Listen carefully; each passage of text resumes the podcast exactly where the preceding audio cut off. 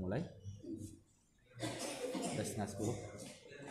Bismillahirrahmanirrahim. Assalamualaikum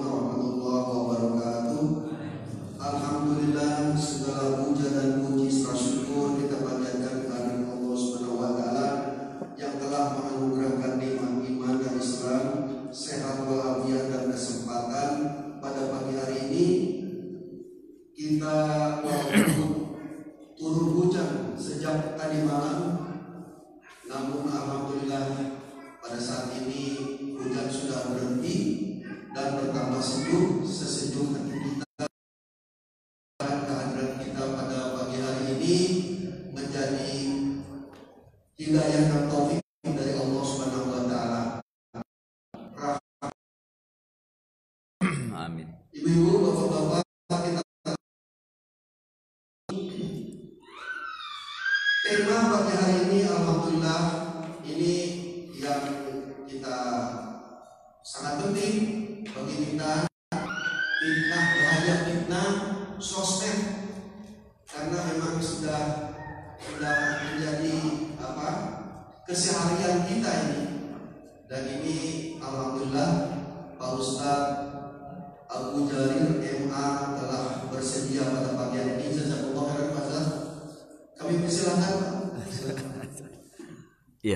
kasih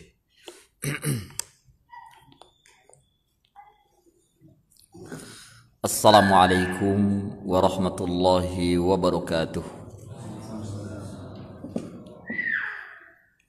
Alhamdulillah Nahmaduhu wa nasta'inuhu wa nastaghfiruh Wa na'udhu billahi min syururi anfusina أعمالنا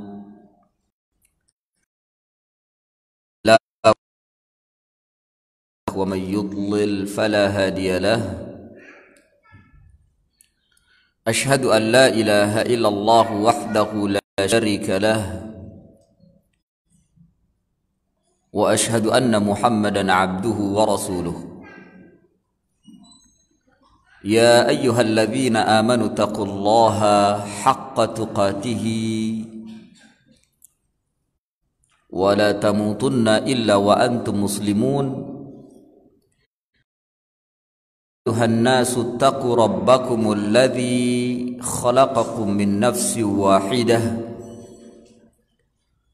وخلق منها زوجها وبث منهما رجالا كثيرا ونساء واتقوا الله الذي تساءلون به والأرحام. إن الله كان عليكم رقيبا. يا أيها الذين آمنوا اتقوا الله وقولوا قولا سديدا يصلح لكم أعمالكم ويغفر لكم ذنوبكم ومن يطع الله ورسوله فقد فاز فوزا عظيما. أما بعد فإن خير الحديث كتاب الله. وخير الهدي هدي محمد صلى الله عليه وعلى آله وسلم. وشر الأمور محدثاتها وكل محدثة بدعة وكل بدعة ضلالة وكل ضلالة في النار. جماعة Masjid Al-Fatah yang semoga dimuliakan Allah Subhanahu wa taala. Yang saya hormati sebagaimana yang disebutkan oleh moderator atau bapak pembawa acara Pak Adang. Pak Haji Adang kita bersyukur pada Allah Subhanahu wa taala. Selalu bersyukur pada Allah Subhanahu wa taala. Di, di tengah cuaca yang tidak menentu di tengah hujan yang Allah turunkan selain menjadi rahmat bagi segenap manusia terkadang pada sebagiannya menjadi azab menjadi azab. Hal ini bukan karena siapa-siapa, tapi karena manusia itu sendiri. Disebabkan karena tangan-tangan manusia. Sebagaimana Allah Subhanahu wa taala berfirman,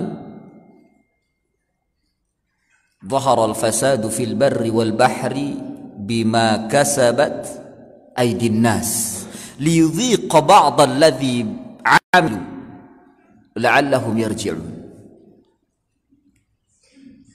Munculnya kerusakan di daratan dan di lautan. Bima kasabat aidin nas. Ini sebab dari kerusakan tangan-tangan manusia itu sendiri.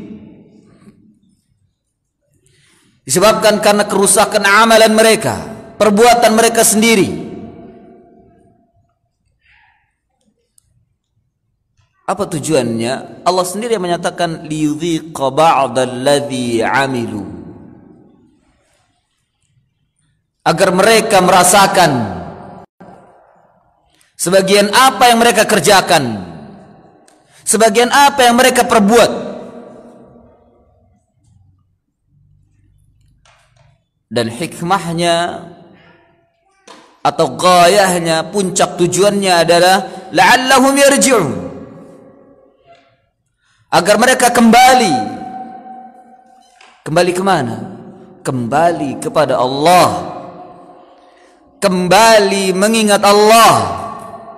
Kembali bertaubat pada Allah. Atas segala semua apa yang mereka perbuat. Jadi apa yang terjadi dari kerusakan jangan salahkan siapa-siapa oleh karena itu jangan menyalahkan pemimpin. Jangan menyalahkan penguasa. Jangan menyalahkan wali kota. Jangan menyalahkan gubernur. Salahkan diri kalian sendiri. Yang terjadi kan gitu. Disalahkan pemimpinnya, dianggap tidak bisa memimpin. Apa hubungannya? Hujan rahmat dari Allah bisa menjadi adab karena kalian taat. Bukan karena gubernurnya, bukan karena wali kotanya, bukan karena pemimpinnya, bukan karena siapa-siapa. Karena hamba itu sendiri. Apa yang telah mereka kerjakan? Ya, itu sangat-sangat bila dikaitkan hujan dengan rahmat dari Allah ini dikaitkan dengan politik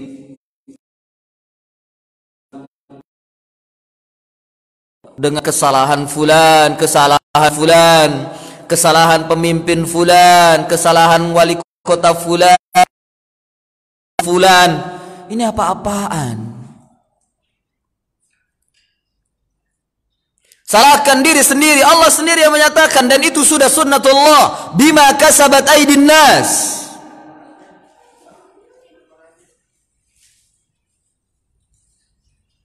Dalam ayat yang lain Allah Subhanahu wa taala berfirman, "Ma asaba min musibatin bima kasabat aydikum wa ya'fu an katsir." Dua kali Allah menyatakan, apa yang terjadi musibah dari satu musibah bima kasabat aydikum oleh sebab karena tangan-tangan kalian sendiri. Allah menyatakan demikian. Kok kita nyalahin manusia yang lain. Salahkan diri sendiri. Terkadang rahmat menjadi azab disebabkan karena manusia rahmat. Rahmat dari Allah. Ketika rahmat ini menjadi azab yang salah, manusia yang salah. Kenapa dia merubah rahmat Allah menjadi azab? Ya. Nah, kita kembali. Oleh karena itu bersyukur pada Allah ketika kita masih diberikan rahmat Allah dan tidak diberikan azab. Sehingga Allah masih mengizinkan kita untuk hadir di tempat yang mulia ini. Tempat yang semoga Allah senantiasa memberikan barokah dan memberikan kebahagiaan ya saat kita berada di dalamnya. Jemaah sekalian, Bapak Ibu yang muliakan Allah Subhanahu wa taala, di antara fenomena ya yang di yang terjadi di akhir zaman ini fenomena medsos media saya ingin berbicara tentang medsos antara rahmat dan fitnah media sosial sosial media antara rahmat dan fitnah karena dari sisi, dari satu sisi ini adalah rahmat dari Allah, buatan manusia yang bisa menjadi wasilah untuk menebarkan agama Allah. Dan agama Allah ini rahmat bagi siapa saja yang ingin memeluknya. Bagi siapa yang ia mendapatkan kenikmatan di dalamnya. Dan di satu sisi ini fitnah bagi orang-orang yang tidak bisa memanfaatkannya dengan baik bahkan menjadi ajang untuk berbuat dosa dan maksiat sehingga Allah Subhanahu wa taala melalui media juga Allah menurunkan azabnya dan fitnah ya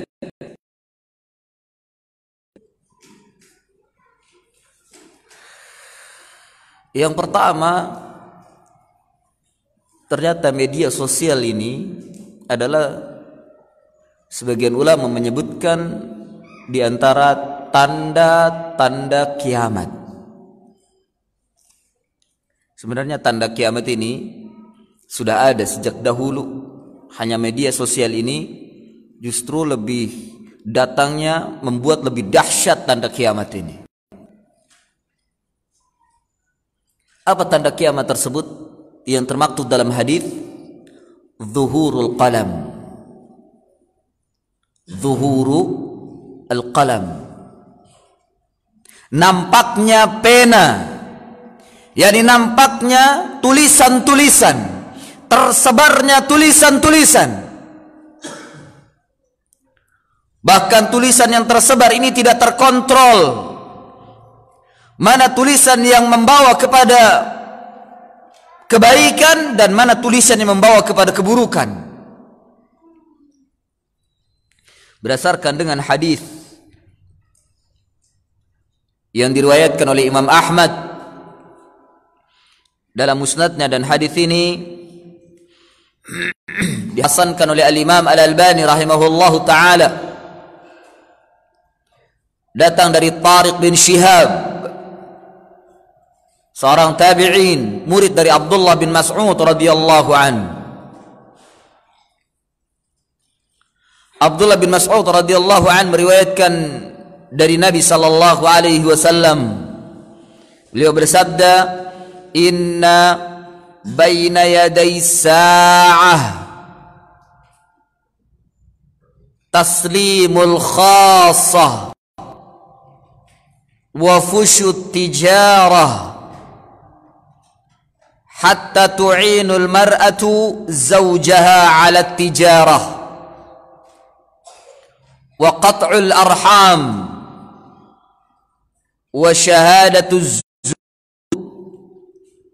wa kitmanu syahadatil haqq wa zuhurul qalam Jadi Nabi sallallahu alaihi wasallam menyebutkan beberapa tanda-tanda dan tanda-tanda ini adalah tanda-tanda kiamat kecil. Sesungguhnya baina yaday sa'ah sebelum datangnya hari kiamat yakni mendekati datangnya hari kiamat. Taslimul khassah. Akan terjadi fenomena ini. Yang pertama taslimul khassah. Seorang muslim memberi salam khusus hanya orang-orang yang ia kenal atau hanya orang-orang yang memberi atau orang-orang yang memiliki keutamaan. Ahli ilmu atau ahli fadl atau orang-orang yang memiliki keutamaan dari tokoh dan lain sebagainya. Taslimul khassah. Padahal hukum asal taslim itu atau ucapan selamat itu adalah hak muslim setiap muslim dia mendapatkan hak ini untuk memberikan salam, untuk mendapatkan salam dan menjawab salam. Tapi yang terjadi sekarang setiap kita bertemu dengan orang-orang yang khusus baru kita mengucapkan salam. Ya. Kalau ketemu ustadz baru kita salam, Assalamualaikum ustadz. Atau ketemu Pak RT, Assalamualaikum Pak RT. Padahal di sebelah kiri dan kiri ada salah ada ada muslim juga. Saat kita bertemu cuman hahaha hehe ketawa saja. Ya. Paling eh, gimana kabarnya? Enggak salam, tapi ketemu ketemu Pak RT atau Pak RW atau Pak Lurah atau mungkin ketemu Ustaz. Assalamualaikum. Masya Allah. Dia tampakkan salamnya dan fasih lagi. Assalamualaikum. Khasa. Taslimul khasa. Fahada alamatu as-sa'ah.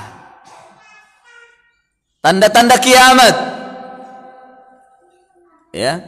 Seseorang memberikan salam kepada orang-orang yang khusus. Kemudian wasyuf wa tijarah. Perdagangan yang buruk. Terjadinya jual beli dengan cara yang buruk. Dengan cara yang kotor, curang dan lain-lain. Bahkan saya mendengar sendiri dari sebagian pedagang, kalau nggak curang nggak dapat duit Ustaz. Masya Allah. Sampai seperti itu. Kalau tidak begini kita nggak dapat duit Ustaz. Untungnya sedikit. La haula wa la quwwata illa billah. Sampai seperti itu. Fusyut tijarah. Jual beli perdagangan itu dengan cara yang kotor. Dengan cara yang curang.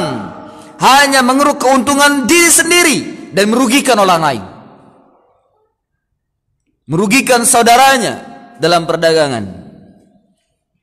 Bahkan di antara keburukannya di sini, ini Nabi yang mengatakan, wa tu'in hatta tu'inal mar'atu zaujaha 'ala tijarah. Sampai seorang istri membantu suaminya dalam berdagang. Itu dikatakan bagian daripada tanda-tanda kiamat.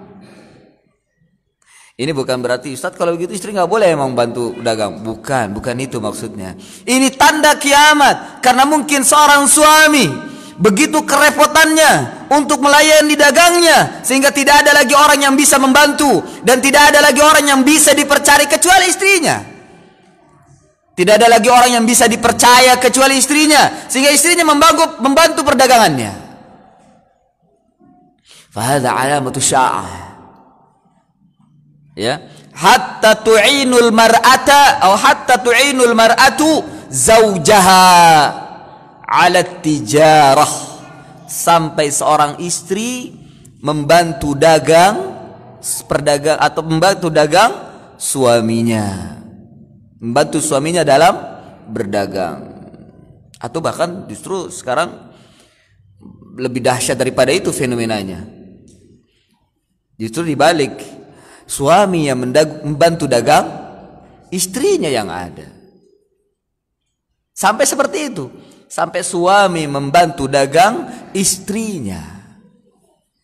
Ini fusyut tijarah masuk ke dalam buruknya perdagangan. Dan ini fenomena tanda-tanda kiamat.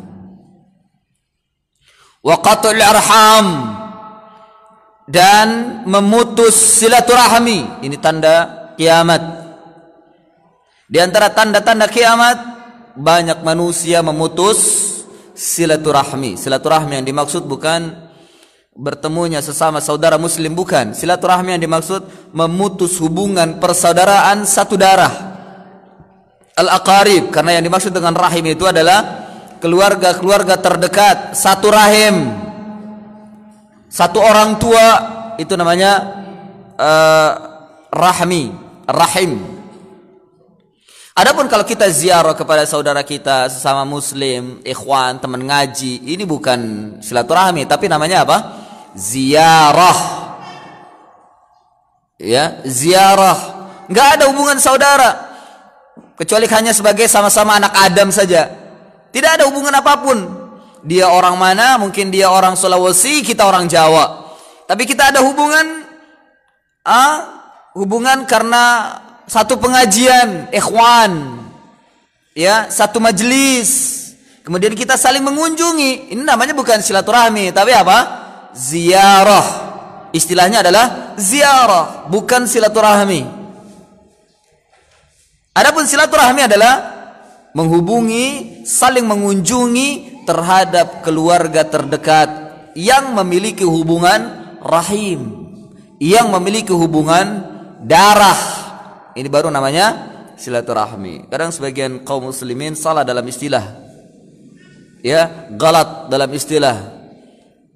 Ya, kita datang ke teman ngaji kita, ketika tanya, "Tumben Anda datang ke sini?" Enggak, cuma silaturahmi aja. Enggak ada hubungan keluarga kok silaturahmi. Ya, yang tepat adalah ziarah. Lagi-lagi kalimat ziarah pun sudah menjadi uh, konotasinya sempit dianggap ziarah itu hanya ke kuburan aja. Ya, ketika kita mengatakan enggak cuma ziarah, ziarah emang gua kuburan, masya Allah. Ada seperti itu. Salah juga di dalam memahami. Ziarah ini artinya saling mengunjungi.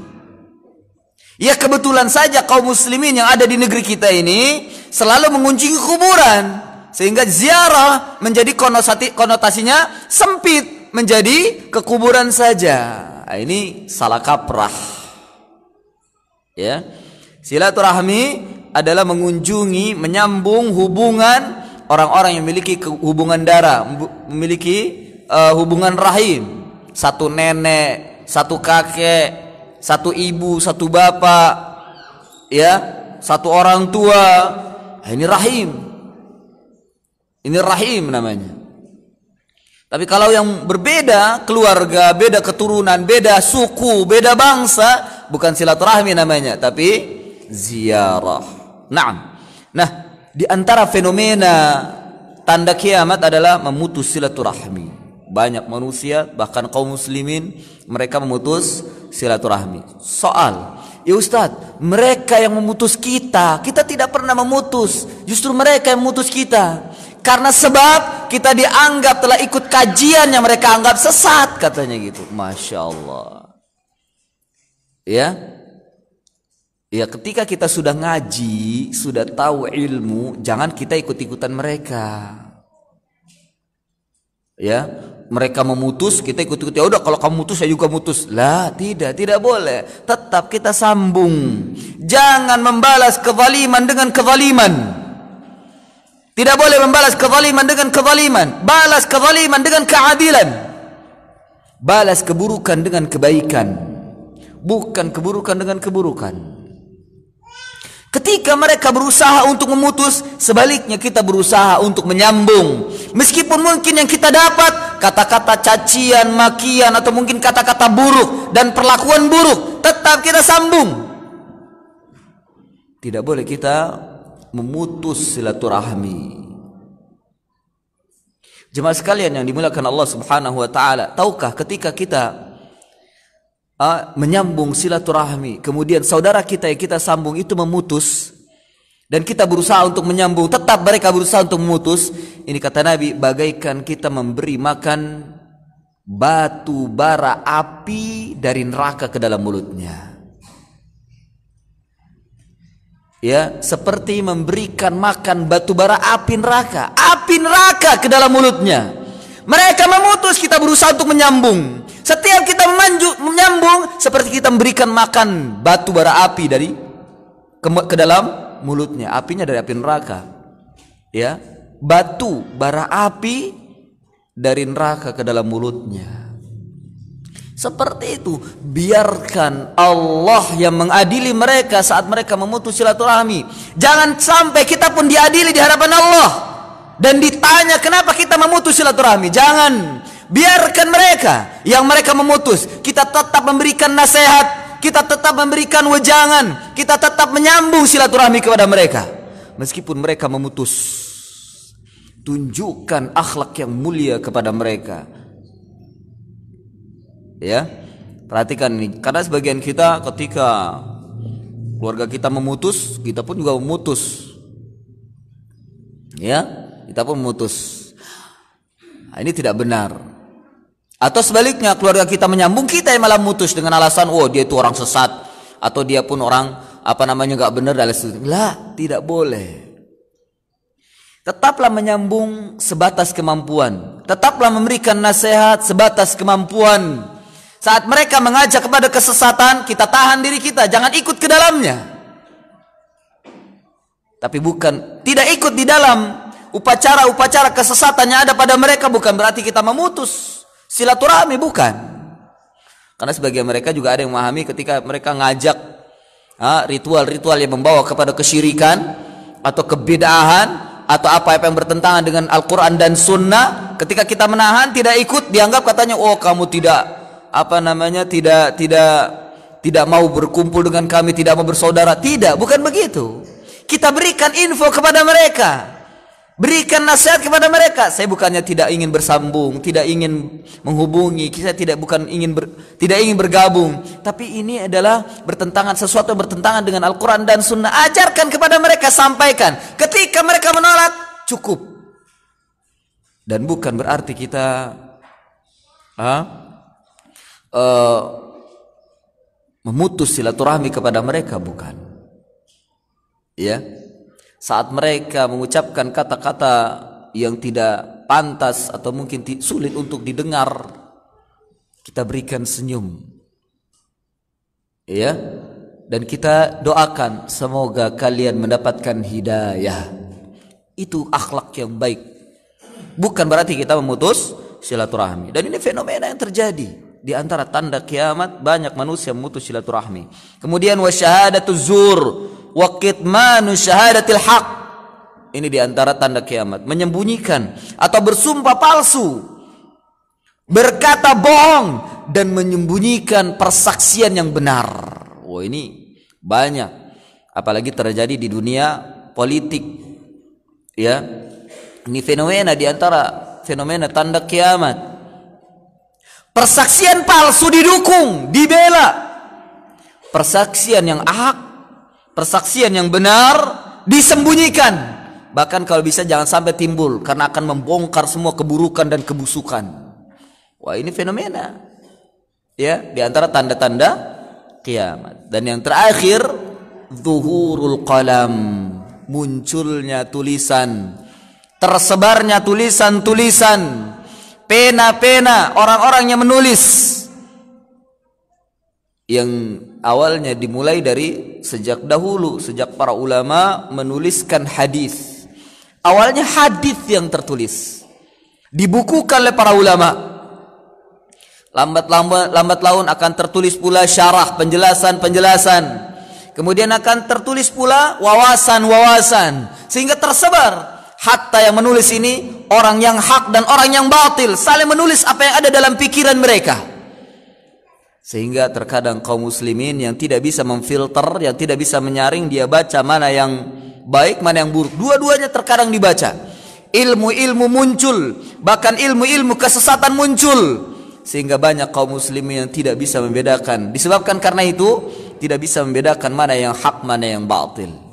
Dan media sosial masuk ke dalam zuhurul qalam. Munculnya dan tersebarnya bahkan media sosial ini paling cepat untuk menyebar tulisan. Jangankan tulisan yang sedikit tulisan yang banyak satu kitab saja bisa tersebar. Apalagi ada wasilah PDF dan lain sebagainya tersebar. Zuhurul qalam. Ya oleh karena itu munculnya media sosial bukan berarti eh, karena memang ini bagian daripada tanda-tanda kiamat bukan berarti ini adalah azab atau hukuman atau mungkin fenomena yang buruk bukan terkadang fenomena tanda-tanda kiamat itu uh, bisa jadi itu adalah kebaikan bagi manusia Ya, di antara fenomena atau tanda-tanda kiamat munculnya itu adalah bagian daripada kebaikan yang dilakukan oleh manusia. Tidak tidak sedikit juga merupakan keburukan. Contoh. Ya, contoh di antara tanda kiamat yang disebutkan dalam hadis antalidal ammatu rabbataha wa antara hufatal uratal alah ri'a asya'i yatatawaluna fil bunyan. Hadis ini sahih diriwayatkan oleh Muslim ya dan ini terdapat dalam hadis yang kedua dalam Arba'in An-Nawawiyah. Itu di antara tanda kiamat. Antalidal ammatu rabbataha.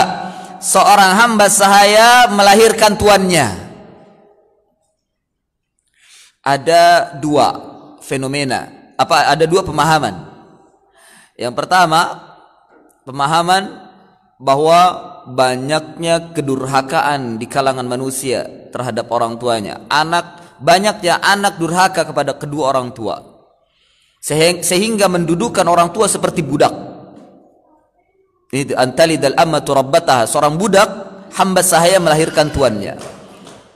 Banyak seorang anak yang durhaka kepada kedua orang tuanya meletakkan atau memposisikan kedua orang tuanya sebagai pembantu sebagai budak.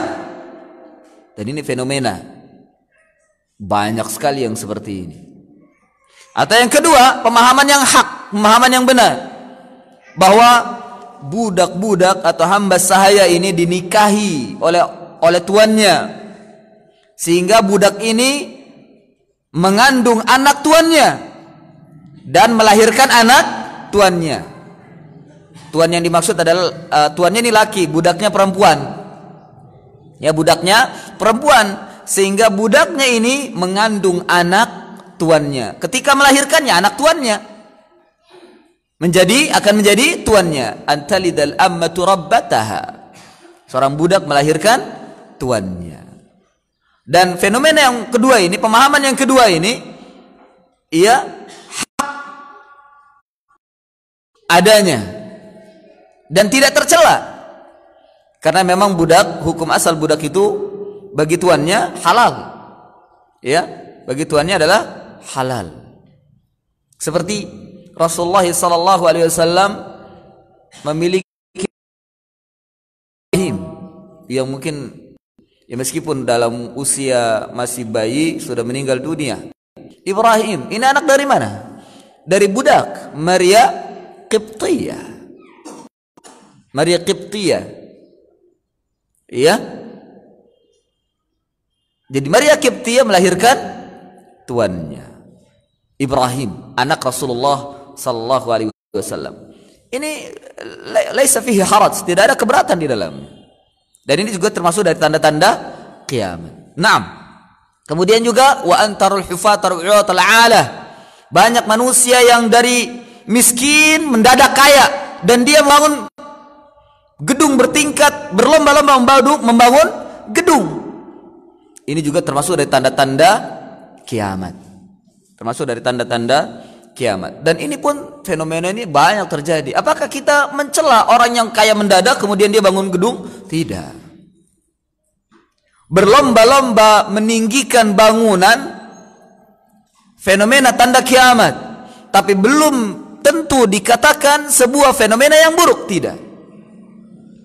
Karena terkadang juga kaum muslimin membangun gedung yang tinggi untuk apa? Untuk fasilitas kaum muslimin dalam beribadah kepada Allah Azza wa Jal. Ya tidak? Oh kita lihat saja di depan Masjidil Haram, gede sekali gedung itu, tinggi, tinggi sekali. Tapi dibangun untuk fasilitas ibadah kepada Allah. Nah itu fenomena kiamat, fenomena tanda kiamat, tapi tidak termasuk atau bukan berarti bahwa fenomena kiamat tersebut adalah atau fenomena tanda kiamat tersebut adalah buruk? Tidak. Tapi terkadang fenomena tersebut bisa dijadikan sebagai wasilah dalam mendekatkan diri kepada Allah Subhanahu Nah, media khususnya seperti itu. Antara rahmat dengan media sosial bisa digunakan diri kepada Allah untuk menebarkan agama Allah bahkan untuk kemaslahatan manusia maka media sosial ini menjadi rahmat. Ya menjadi baik. Sarana untuk mendekatkan diri kepada Allah.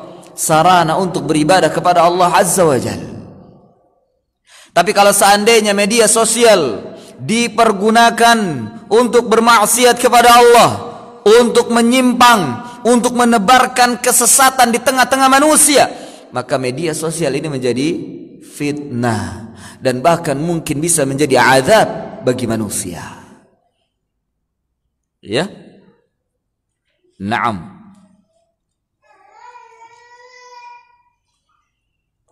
Oleh karena itu dalam sebuah hadis yang sahih yang diriwayatkan oleh Imam Ibn Majah dan yang lainnya Al-Imam Abu Bukhari hadis ini datang dari sahabat Abdullah bin عمر بن العاص رضي الله عنه. دار النبي صلى الله عليه وسلم كيف بكم بزمان يوشك أن يأتي يغرب يغرب الناس في غربلة يغرب يغرب الناس فيه غربلة. وتبقى حثالة من الناس. قد مرجت عهودهم وأمانتهم فتختلف وكانوا هكذا شبك بين أصابعه. قالوا كيف بنا يا رسول الله إذا كان ذلك؟ qala ta'khudhuna bima ta'rifun wa tad'una ma tunkirun wa taqbaluna ala khasatikum wa tadharuna amra awamikum. Rasulullah وسلم bersabda kaifa bikum bizamanin? Bagaimana dengan kamu dengan satu zaman? Yushiku ayyatia hampir-hampir akan datang. Yagribul yagribul au yagribul nas fi gharbalah ini manusia akan terungkap dengan satu ungkapan. yakni kebusukan manusia, kejelekan manusia mulai kebongkar gitu maksudnya. Banyak orang-orang nifak, orang-orang munafik yang tadinya menyembunyikan kemunafikan, dia menampakkan kemunafikannya. Ya, ini ini apa yang di uh, isyaratkan oleh Nabi Shallallahu Alaihi Wasallam 14 abad yang lalu. Bagaimana dengan manusia yang tadinya munafik? Dia munafik memang, tapi dia sembunyi-bunyi pada zaman Nabi. Ketika di akhir zaman ilmu semakin jauh, dia mulai menampakkan kemunafikannya. Jelas-jelas menampakkan kemunafikannya. Muslim tapi men, apa, mendakwahkan kekafiran. Muslim tapi mendakwahkan kekafiran. Mendakwahkan permusuhan kepada kaum muslimin. Tapi dia mengaku muslim. Ini yang disebut dengan yar yagribul annasu fihi gharbalatan. Ah, sekarang banyak sekali. Muslim dia ditokohkan bahkan tokoh ketua organisasi atau anaknya ketua. Tapi mengatakan ah, jilbab tidak wajib loh. Nifak menampakkan kekafirannya. Ya. Ini bukan pendapat yang biasa, ini pendapat kekufuran dan bukan ikhtilaf. Tapi ini kekufuran yang nyata. Munafik menampakkan kemunafikannya. Ya, menampakkan permusuhannya. Menampakkan permusuhannya. Kemudian watabqa hawthalata minan nas dan tinggal sedikit orang-orang baik yang di antara manusia kata kata Rasulullah. Sedikit orang-orang baik di antara manusia. Qad marajat uhuduhum wa amanatuhum. Dan perjanjian-perjanjian mereka amanah-amanah mereka telah keluar yakni telah mereka sia-siakan. Fakhtalafu mereka telah berselisih mereka telah berpecah.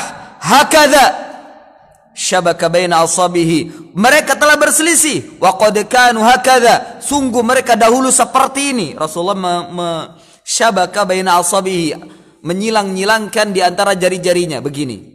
Artinya begini, Nabi Shallallahu Alaihi Wasallam menyatakan dulu kaum muslimin itu begini, mereka erat persatuannya. Tapi sekarang mereka berselisih, centang perenang, pecah belah, itu maksudnya. Faktalafu mereka berpecah belah. Wakanu hakada. Padahal mereka dulu mereka seperti ini, bersatu, kokoh. Sekarang sudah menjadi lemah, mereka centang perenang. Qalu Para sahabat bertanya, Kaifa bina ya Rasulullah? Wa Rasulullah bagaimana dengan kami? Idza kana dzalika apabila ada yang seperti itu. Qala ta'khuduna bima ta'rifun. Kalian ambil, kalian pegang dengan apa yang kalian ketahui, yakni pegang ilmu kalian. Ilmu yang dimaksud adalah ilmu yang hak, ilmu yang benar. Pegang Al-Quran wa sunnah ala fahmi sahabah wa tad'una ma tunkirun dan tinggalkan apa yang kalian ingkari tinggalkan kalian apa yang kalian ketahui bahwasanya itu adalah mungkar berdasarkan dengan Al-Qur'an dan Sunnah wa taqbaluna ala khasatikum dan kalian hadapi ya kalian menerima atas orang-orang yang khusus bagi kalian artinya kita mengambil menerima orang-orang yang bagi kalian itu adalah orang yang khusus dari kalangan ahli ilmu, dari para pemimpin, dari orang-orang yang eh, penting yang kita bisa berpegang dengannya. Watadharuna amra awamikum dan kalian tinggalkan orang-orang atau urusan-urusan orang awam mereka itu.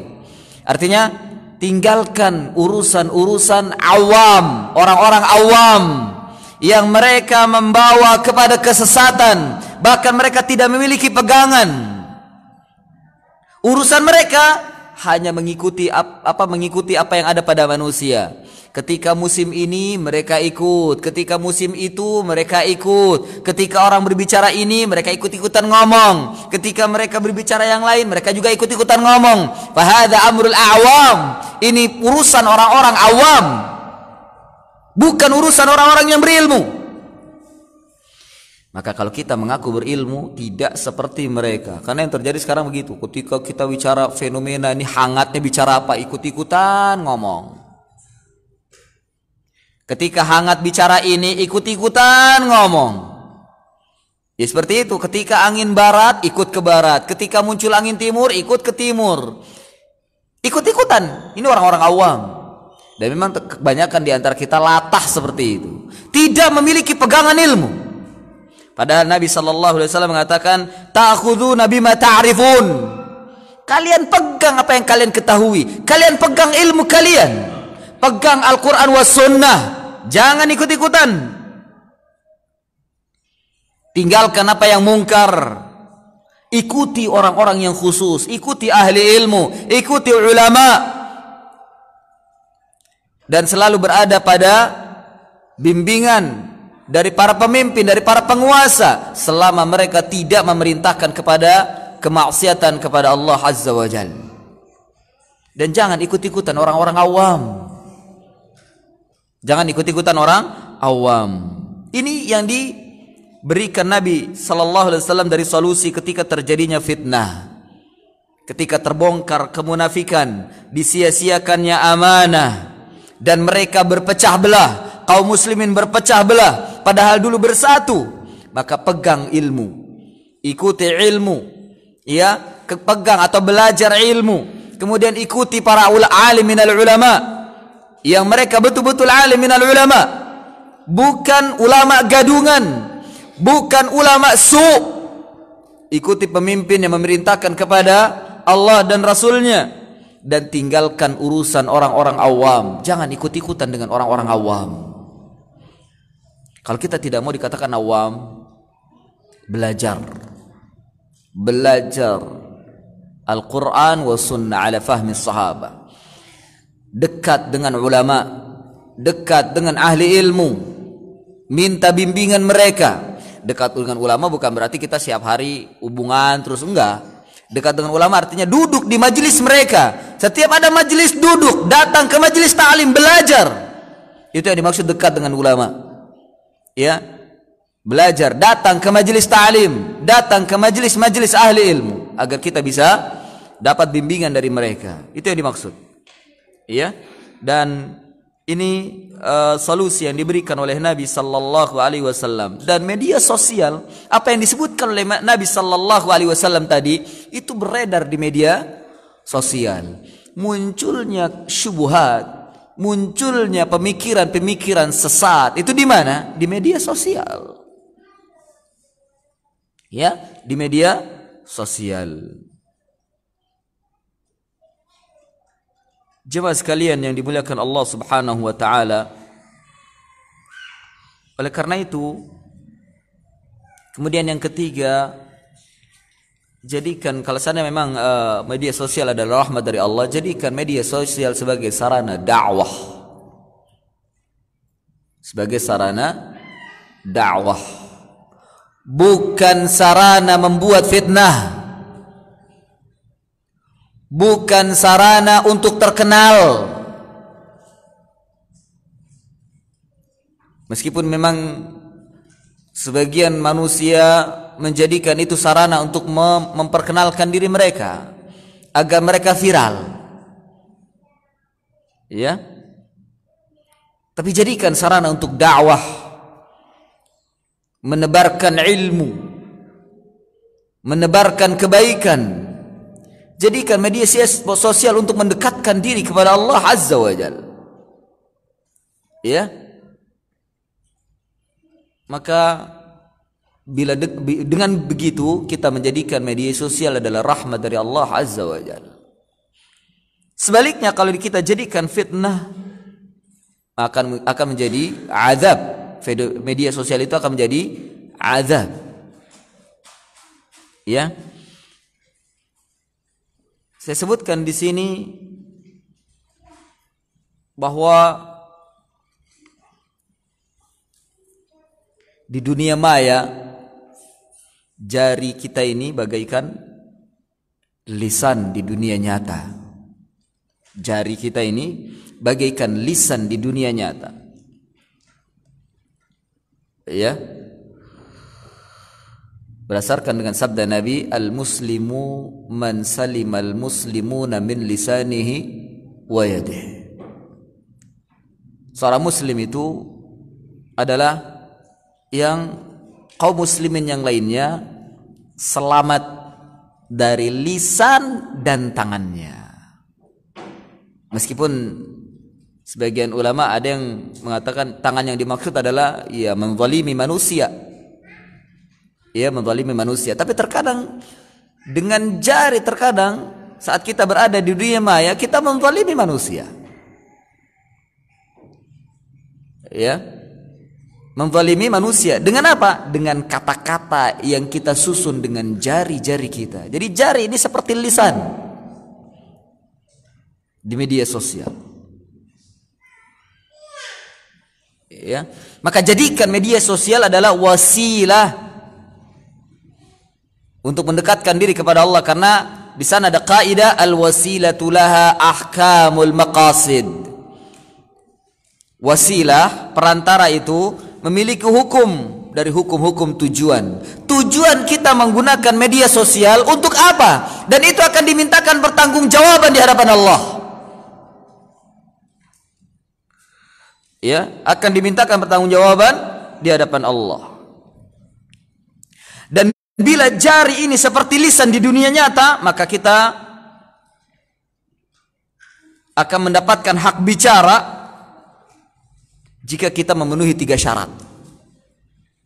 Boleh kita berbicara di media sosial bila memenuhi tiga syarat.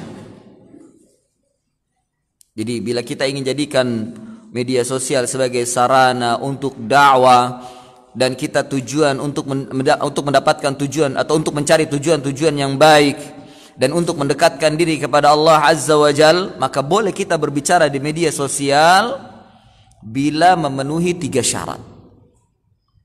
Gunakan media sosial bila memenuhi tiga syarat. Yang pertama niatkan karena Allah. Ya niatkan bila ingin berbicara apalagi berbicara dalam kebaikan. Kita ingin menyampaikan kebaikan. Kita ingin memberikan nasihat. Kita ingin mengajak kepada umat untuk mendapatkan kebaikan.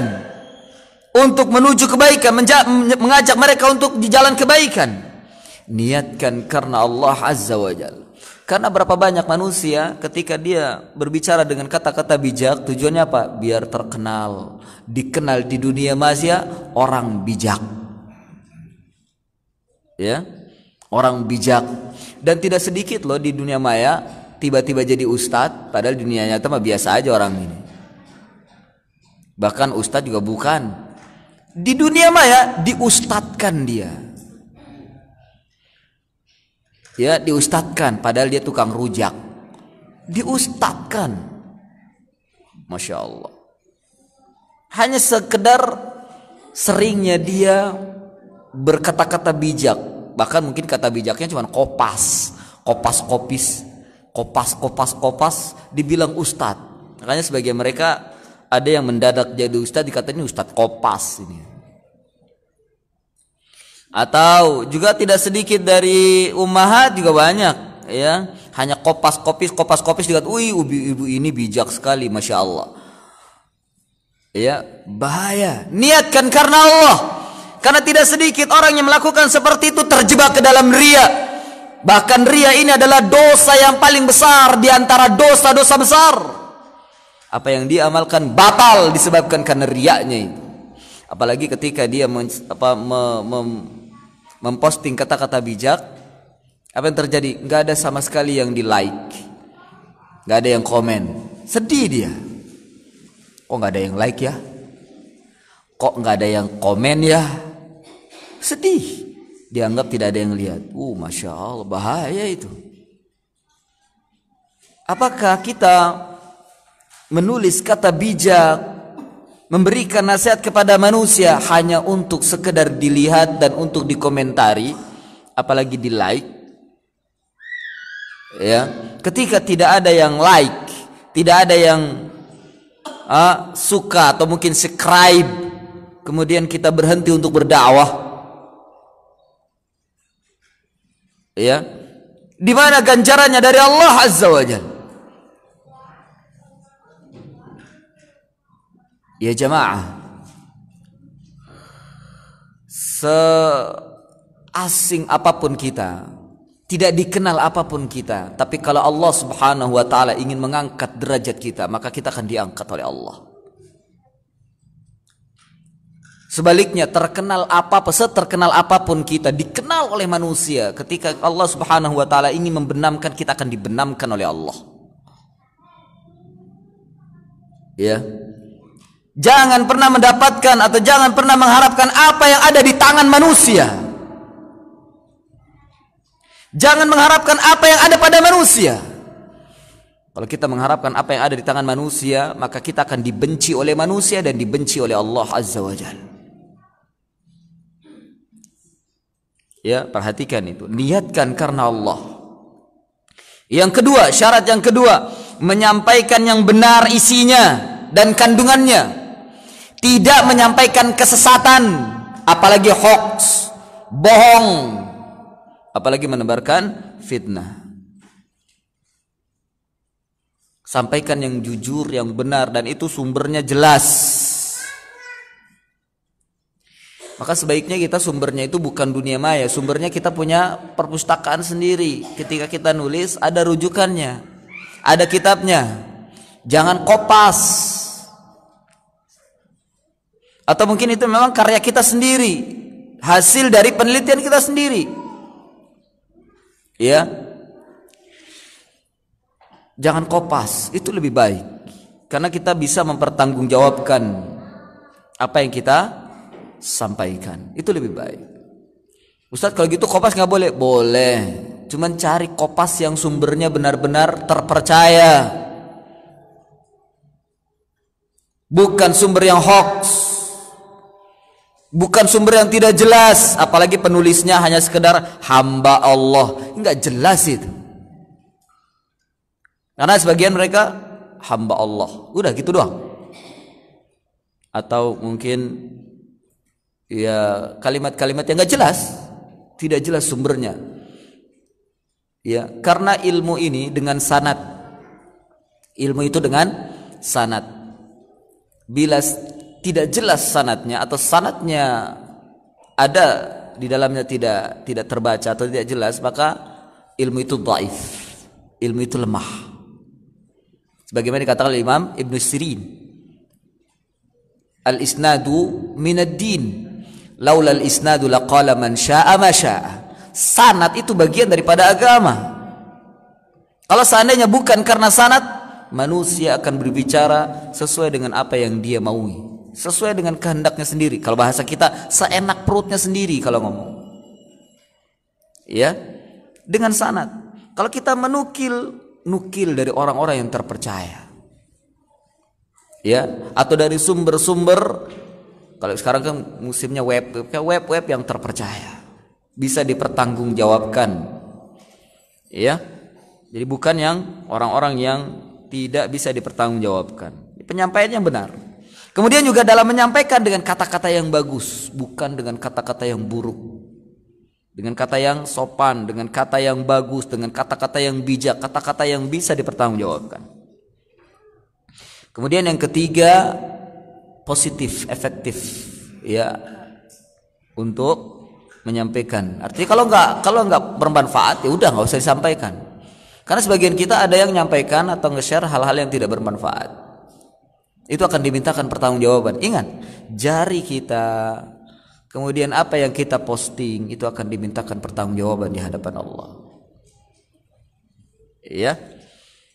Kemudian kalau kita mau apa namanya? Kalau kita mau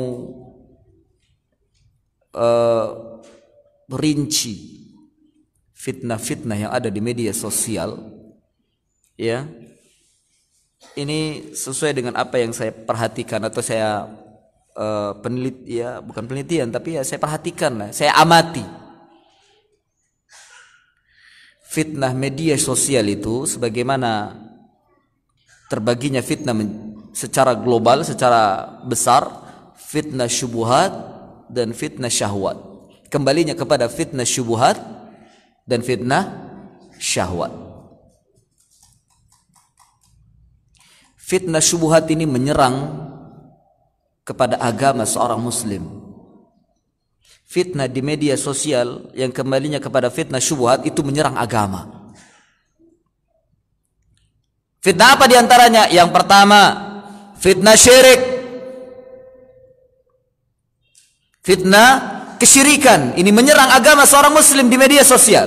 Banyak sekali. Dukun-dukun dan paranormal itu sekarang sudah menggunakan media sosial. Tidak segan-segan mereka menampakkan kesyirikannya. Nawarin jimat. Ya tidak. Nawarin benda-benda yang dianggap bisa memberikan manfaat dan mudarat. Ya. Dengan kekayaan dan lain sebagainya. Jual jimat yang dengan ini orang bisa kaya. Lah dukunnya sendiri miskin. Kenapa dijual? Ya dia sendiri aja dipakai. Kau suruh orang yang make? Ada fitnah. Fitnah syirik. Fitnah dukun dan paranormal. Ini juga banyak. Ya ini juga banyak. Fitnah-fitnah syirik. Kemudian ya juga termasuk fitnah kesyirikan fitnah ria wah ini banyak. Hampir semua manusia di media sosial utamanya kaum muslimin terjebak ke dalam riak. Makanya ikhlas karena Allah ini terus diperbaharui, niat karena Allah ini terus diperbaharui. Jangan sampai kita terjebak ke dalam riak. Nah, ini uh, sebagian eh, teman-teman uh, kita sudah mengingatkan ya. Sudah mengingatkan sebagian asatid juga sudah banyak mengingatkan dari bahaya riak di media sosial. Jangan sampai ibadah kita batal, ibadah kita tidak dihitung oleh Allah Subhanahu wa taala dan ditolak oleh Allah disebabkan karena kita menguploadnya ke media sosial. Ya. Lagi sholat diupload. ah habis sholat diupload tulis alhamdulillah malam ini sholat khusyuk sekali. Begitu tenangnya malam ini. Maksudnya apa?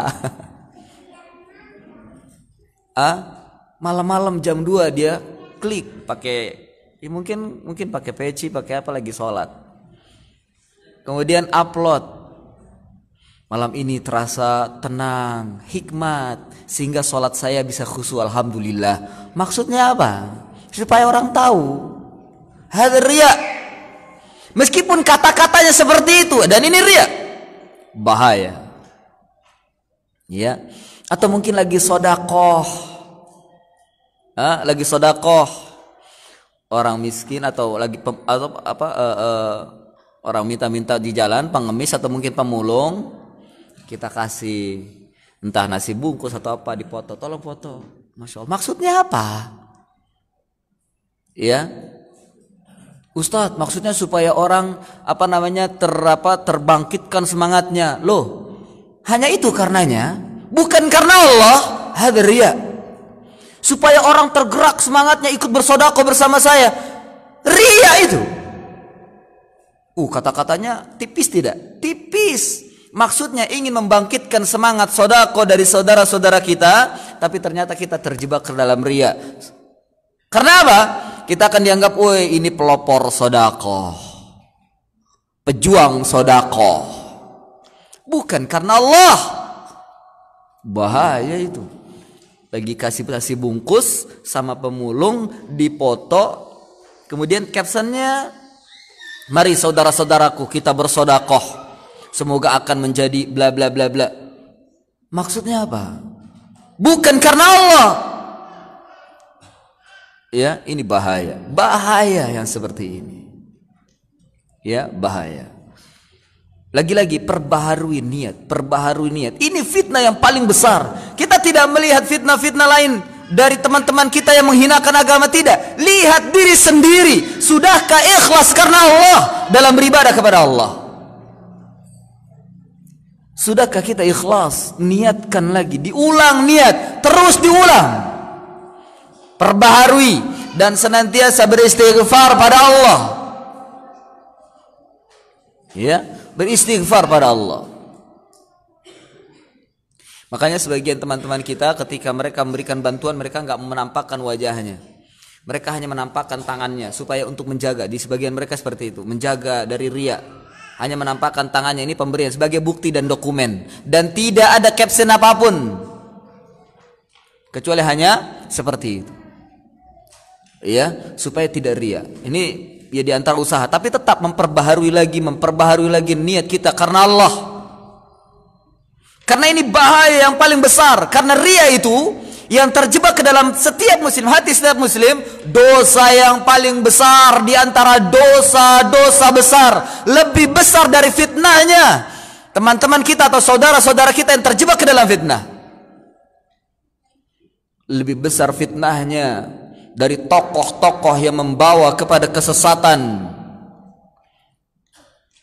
Lebih besar fitnahnya dari ustadz-ustadz gadungan, dari dari ulama-ulama gadungan, dari ulama-ulama palsu, ulama-ulama su. Itu lebih besar. Ya, tidak itu mereka kecil ya, lebih besar daripada ria yang masuk ke dalam hati setiap individu muslim. Itu ria dosa yang paling besar di antara dosa-dosa besar. Lebih besar dosanya dari pembunuhan, lebih besar dosanya daripada perzinahan, lebih besar dosanya daripada riba, lebih besar dosanya daripada minum khamar dan lain sebagainya. Itu riya. Dan ini fenomena ini yang hampir-hampir sulit sekali dihilangkan di media sosial.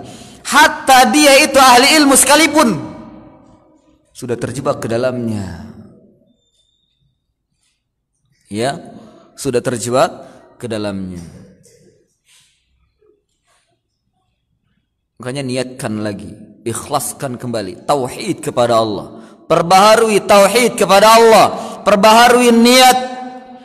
Untuk apa kita mengupload gambar-gambar mungkin yang berkaitan dengan diri kita sendiri? Maksudnya perbaharui lagi Karena ini fitnah yang paling besar. Fitnah subuhat yang menimpa agama kita. Karena tidak ada yang lebih buruk dari fitnah dari seorang manusia kecuali fitnah yang menimpa pada agamanya. Ya, fitnah yang menimpa pada agamanya.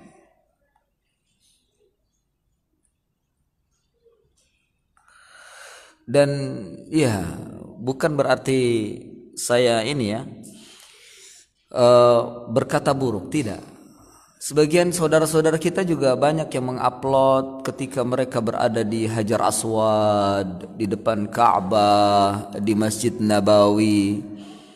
Kita tidak menafikan mungkin ia ingin menginformasikan kepada keluarganya bahwasanya kita sedang di sini, kita sedang di sini, ia sedang di sini. Ya.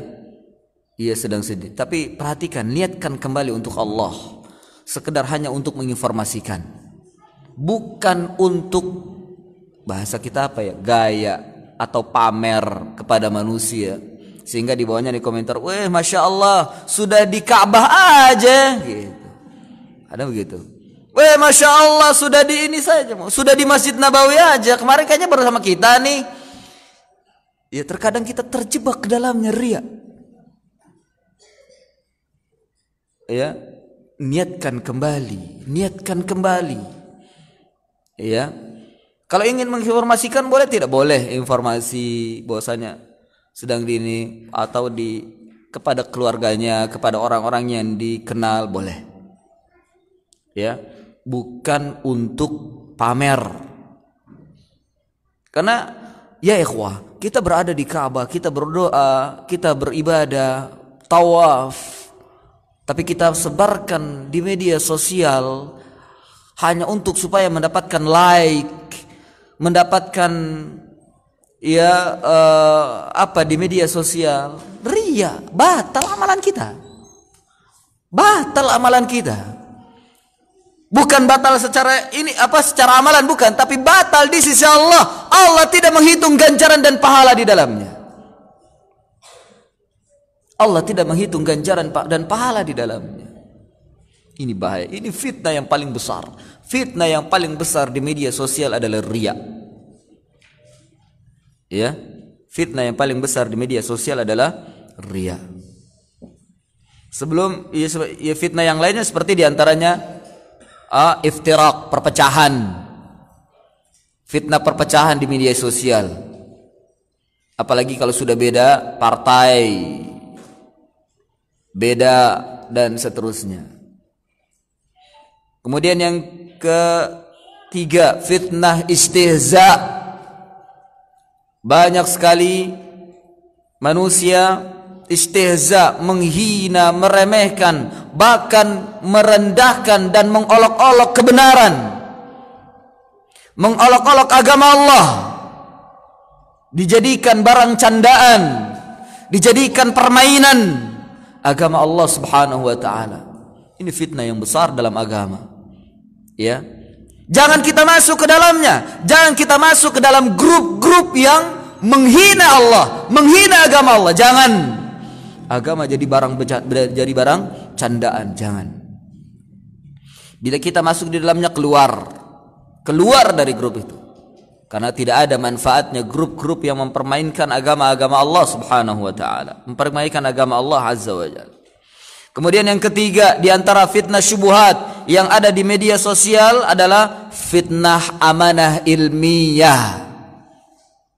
Artinya apa? Terkadang seseorang mencuri tulisan. Mencuri tulisan seorang ahli ilmu. Kemudian dinisbahkan pada dirinya sendiri.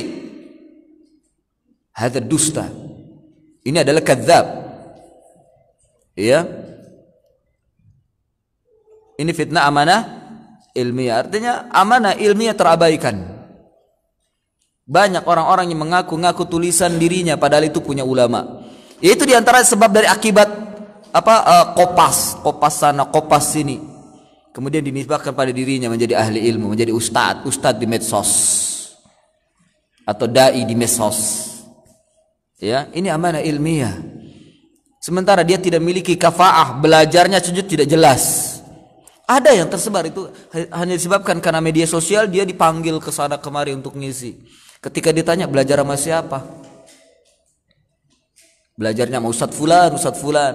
Di mana? Di media sosial. Loh, ini Ustadz medsos turun ke dunia nyata. Banyak. Ustadz medsos turun ke dunia nyata. Mengaku di, mengaku ahli ilmu di dalam ini banyak, banyak sekali. Ya. Dan celakanya banyak kaum muslimin yang terpengaruh dengan kata-katanya, ikut di dalamnya dan mendukungnya. Ini fitnah. Fitnah disebabkan karena media sosial. Kemudian yang keempat, fitnah yang terjadi di media sosial itu fitnah jidal. Jidal dan debatnya debat kusir. Ini juga terjadi. Ya, dan ternyata begitu ditelusuri ternyata yang jidal ini sama-sama juhal sama-sama jahil bukan ahli ilmu. Ya. Kemudian lagi fitnah yang selanjutnya fitnah syubhat yang ada di media sosial itu adalah fitnah nifak fitnah kemunafikan. Fitnah kemunafikan. Orang-orang munafik muncul ke permukaan. Jadi ibarat air kalau di dunia nyata nggak kelihatan siapa yang munafik mana yang tidak tapi ketika di media sosial baru kelihatan, oh ternyata orang ini seperti ini pemahamannya. Ternyata orang ini seperti ini akidahnya dan seterusnya. Baru muncul di permukaan. Ternyata dia sesat. Dan terkadang kita mengetahui kesesatan orang itu di media sosial. Kalau ketika berada di apa muamalah dunia nyata biasa saja. Ya, kita ketemu biasa. Nah, ketika kita berbagi nomor handphone atau berbagi email, berbagi Instagram, berbagi Facebook, ketika kita lihat, uh ternyata dia sesat. Baru ketahuan sesatnya di media sosial. Ini fitnah nifak. Fitnah kemunafikan. Banyak yang seperti ini. Hati-hati. Ya, banyak yang seperti ini. Kemudian, ini di antara fitnah-fitnah syubhat. Fitnah ya fitnah syahwat juga yang ada di media sosial. Iya, ini banyak juga. Pertama, fitnah nazar. Fitnah pandangan. Apalagi terhadap lawan jenis. Ah? Dan justru ya jamaah yang terfitnah ini wanita-wanita bukan wanita-wanita telanjang. Bukan Bukan wanita yang tidak pakai jilbab, bukan. Yang terkena fitnah itu justru fitnah wanita pakai jilbab, wanita yang bercadar yang terfitnah itu. Disebabkan karena pandangan. Ya. Karen itu ada yang datang kepada saya, ada seorang akhwat, dia bercadar terfitnah dengan ikhwan. Keluarganya berantakan, keluarganya hancur disebabkan karena akhwat yang terkena fitnah oleh ikhwan atau ikhwan terkena fitnah oleh akhwat. Saya katakan akhwatnya ngaji, ngaji Ustaz cadar, masya Allah fitnah di media sosial. Ternyata awalnya diawali ikhwan ini hanya komentar, ih bagus akhi apa bagus ukti jilbabnya. Hanya begitu. Ternyata akhwatnya GR. Ditanggapi akhirnya chatting mereka. Muncullah benih-benih. Ya. Dan seterusnya. Fitnah bercadar ya ikhwah. Ini fitnah pandangan. Makanya meskipun pakai jilbab sudahlah nggak usah upload gambar, nggak usah upload foto, bahaya. Meskipun pakai jilbab, pakai cadar, nggak usah diupload. Karena banyak lelaki yang melihat. Tidak satu atau dua, bahkan celakanya di Instagramnya ini ketika akhwat ini mengupload yang lain banyak apa? Yang banyak ikhwan yang lain. La haula wala quwata illa billah. Ternyata akhwat ini koleksi ikhwan. Nauzubillah. Thumma nauzubillah. Ya. Banyak yang like. Perhatikan, sebaiknya bagi ini ini ini uh, nasihat ya anjuran bagi akhwat-akhwat kita. Sebaiknya jangan upload foto meskipun anti cadar. Meskipun anti tidak menampakkan aurat jangan mengupload. Ya demikian juga ikhwan atau para suami nasihati istrinya yang mengupload. Demikian juga antum juga jangan upload karena antum pun akan dilihat sama akhwat. Ikhwan juga akan dilihat sama akhwat. Ya ya jangan salahkan ketika suaminya disukai sama akhwat di sana. Kalau antum upload upload gambar. Ya ini jangan jangan upload gambar. Kemudian juga yang ketiga akan terkena hukum gambar karena yang diupload itu foto akan terkena hukum gambar dimintakan pertanggungjawaban di hadapan Allah ya dimintakan akan pertanggungjawaban di hadapan Allah Azza wa Jalla tentang hukum gambar Ya. Naam. Ini fitnah yang pertama, fitnah syahwat, fitnatun nazar. Karena memang syahwat itu pintunya adalah di antaranya selain telinga itu mata. Fat mata itu pintu yang paling efektif, pintu yang paling dahsyat masuknya syahwat. Ya, masuknya syahwat. Kemudian yang kedua, fitnatul khulwah. Kalau ini datangnya dari nazar. Akibat dari nazar fitnah khulwah. Apa khulwah? Berduaan. Fitnah berduaan antara laki dengan perempuan, chatting dan lain sebagainya. Khulwah.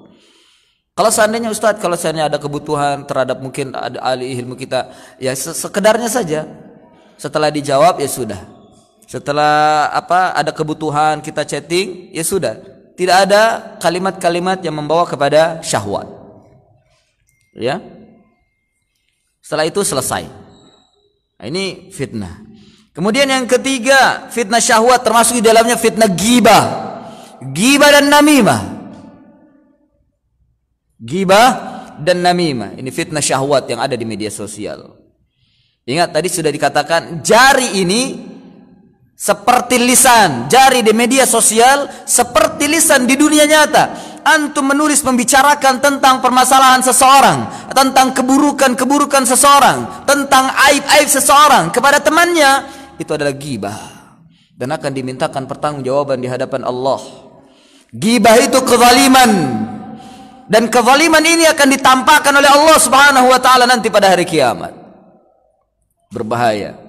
Ini fitnah gibah ini yang banyak terjadi di media sosial. Perhatikan ya jamaah. Ya, jangan sampai kita terjebak ke dalamnya.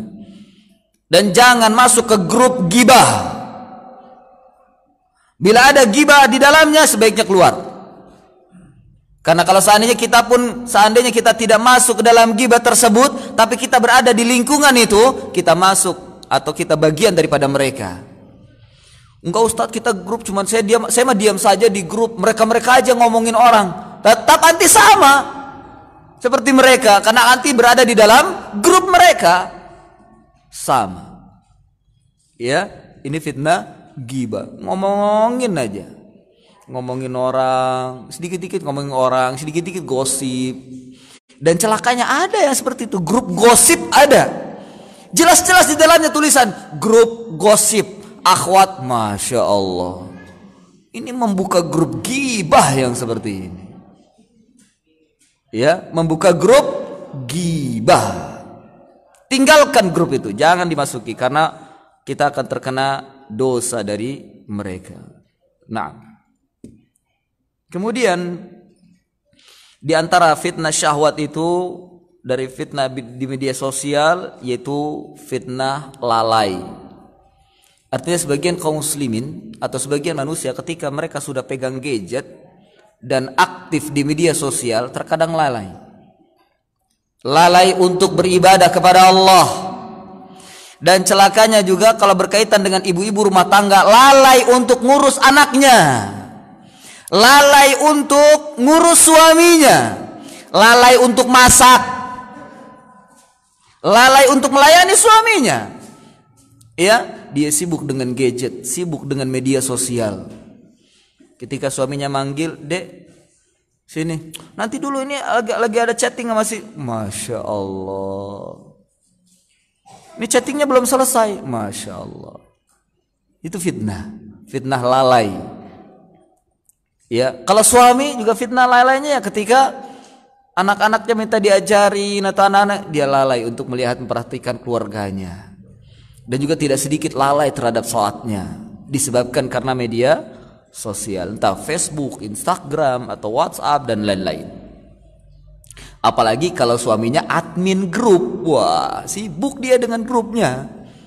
Ini bahaya. Fitnah lalai di media sosial. Dan yang terakhir fitnah secara umum, fitnah dunia. Fitnah dunia secara umum. Ini yang ada di media sosial.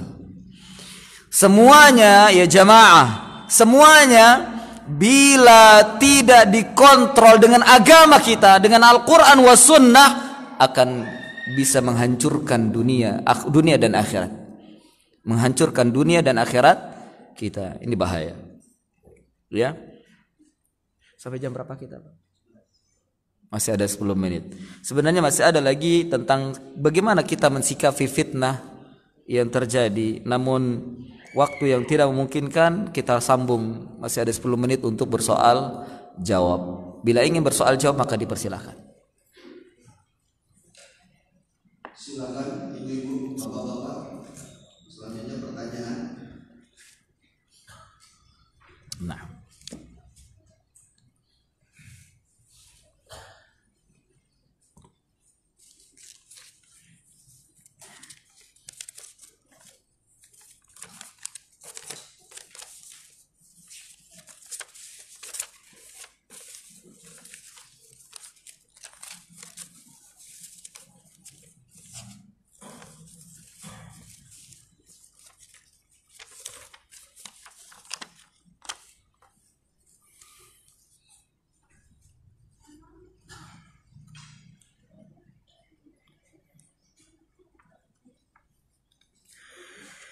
Nah, ada soal di sini.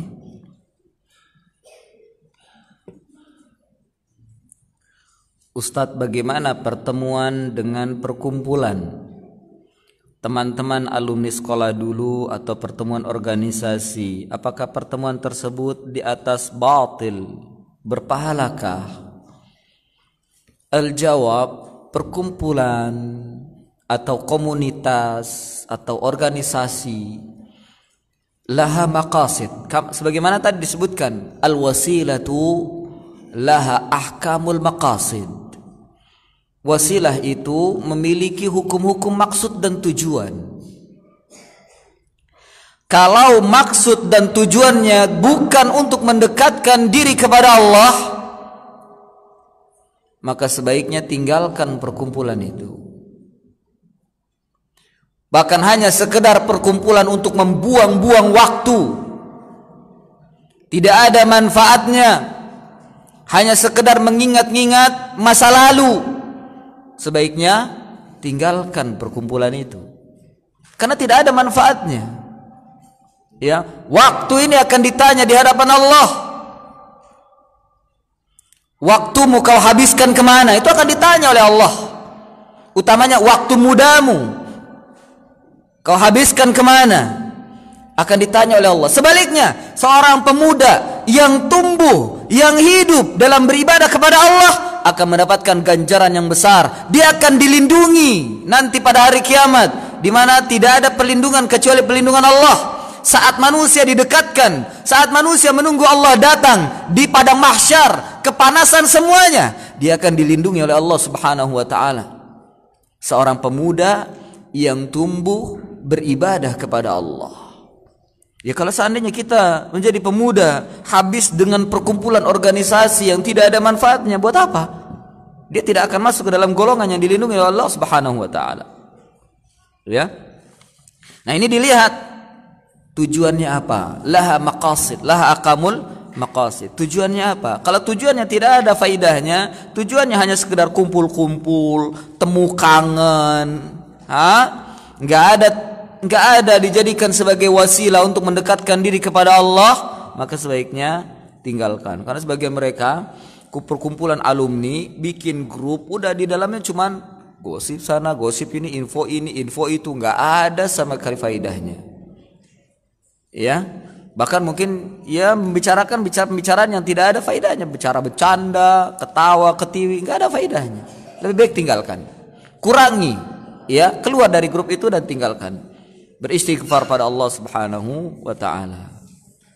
Tapi kalau ada tujuan yang bagus, tujuan umpama kita buat organisasi ah, untuk dakwah. Kita bikin ini untuk penyelenggaraan dakwah, untuk uh, pengembangan agama Islam dan seterusnya. Hada jaiz hada hak ini baik ini sangat baik sekali. Hada khair ya. Nah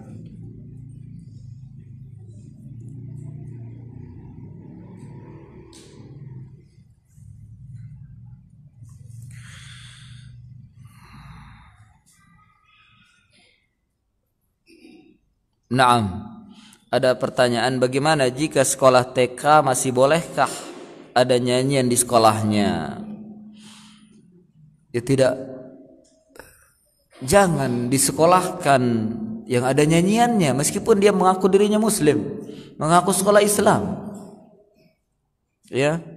Walaupun untuk belajar berarti anak kita diajarkan dengan sesuatu yang haram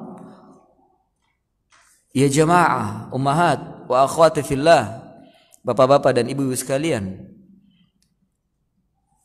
Apa yang ada pada anak dari otak dan hati mereka lebih terkesan lebih ter apa namanya terpatri di dalam otak dan hati mereka apa yang mereka berikan pertama kali pada mereka.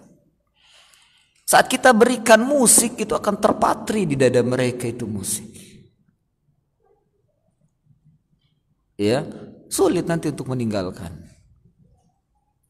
Sulit. Apalagi kalau seandainya dia mengaku Islam, dia akan berhujah, sekolah saya aja sekolah Islam boleh, begitu nanti. Susah untuk diberikan nasihat. Ya. Kita telah mengajarkan kepada mereka yang haram. Walaupun untuk belajar. Sudah ada dosa belum? Naam, anak-anak belum ada dosa. Namun jangan ukir di dalamnya sesuatu yang membawa kepada dosa. Ya, kalau orang tuanya sudah ada dosa, bagi anak ataupun orang tua. Kalau orang tua sudah ada dosa kalau ada niatan memasukkan anak tersebut apalagi sangat ambisi untuk masukkan ke sekolah tersebut sementara kita tahu bagaimana kemungkarannya ya dosa bagi orang tua karena dosa anak itu akan didisbahkan kepada orang tua sebaliknya ketika anak itu berpahala melakukan satu kebaikan maka orang tuanya yang akan mendapatkan eh, ganjaran yang besar. Umpama anak kita hafal Al-Qur'an. Ya hafal Al-Quran. Orang tuanya anak kita masih bersih. Orang tuanya yang akan mendapatkan ganjaran dan pahala yang besar. Ya. Dan jangan berikan ilmu agama kepada orang lain. Ya hendaknya orang tuanya yang menanamkan ilmu agama ke dalam diri anaknya karena saat anak itu mengamalkan agama dalam kehidupannya, orang tuanya akan terus mendapatkan ganjaran dan pahala. Contoh saja Al-Fatihah. Al-Fatihah, anaknya hafal Al-Fatihah oleh orang tuanya yang senantiasa Al-Fatihah ini dibaca oleh anaknya baik dalam sholat. Kalau anaknya laki-laki dia mungkin akan menjadi imam. Itu setiap hurufnya Selain anaknya mendapatkan ganjaran dan pahala dari Allah, orang tuanya pun akan mendapatkan aliran ilmu, ganjaran dan pahala dari Allah Azza wa Jal. Ya, makanya uh, Syekh Sulaiman bin Salimullah Ar-Ruhaili menyatakan jangan berikan Al-Fatihah anakmu kepada orang lain. Karena itu akan menjadi ganjaran yang terus mengalir saat mereka membaca surat Al-Fatihah bagi orang tuanya. Ya kalau seandainya diberikan, ya Ustaz diberikan pada Ustadznya, ya Ustadznya akan mendapatkan orang tuanya, ya orang tuanya paling cuma dapat biaya doang. Nggak dapat cara mengajarkannya, tidak mendapatkan ganjaran apa yang ia bacakan setiap hari. Karena orang tuanya tidak mengajarkan. Ya, tidak mengajarkan. Jangan berikan Al-Fatihah kepada orang lain. Atau mungkin kalau mau ditambah dengan surat-surat yang lain ahsan. Jangan berikan kul huwallahu ahad kepada orang lain. Jangan berikan kul a'udzu birabbil falaq kepada orang lain. Jangan berikan kul a'udzu birabbin nas kepada orang lain. Nanti orang lain yang akan mendapatkan pahalanya, kita tidak dapat. Ya. Jangan berikan, jangan berikan ilmu din kepada anak kita pada orang lain. Ya. Dan kalaupun ingin masukkan ke dalam sekolah ya sekolah yang bermanfaat bagi anak dan orang tuanya. Sekolah yang bermanfaat bagi anak dan orang tuanya. Ya. Jangan sekolah yang membawa kepada dosa dan maksiat untuk orang tuanya. Nah, Sekolah anak saya sekolah Islam namun masih bernyanyi untuk belajar dan masih merayakan maulid. Ada dua, pil dua pilihan.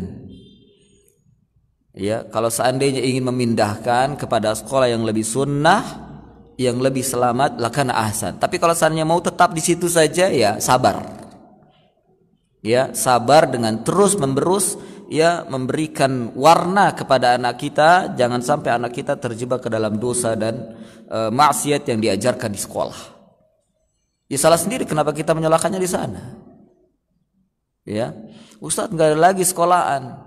Sekolah alhamdulillah sekarang udah banyak kok sekolah-sekolah sunnah. Mungkin mungkin ya hanya saja jaraknya agak jauh. Andai kita mau berusaha, ya mau berusaha, apalagi kita sudah wasilah sudah banyak sekali, ya berusaha mungkin untuk membuka sendiri itu lebih baik, ya lebih baik. Naam.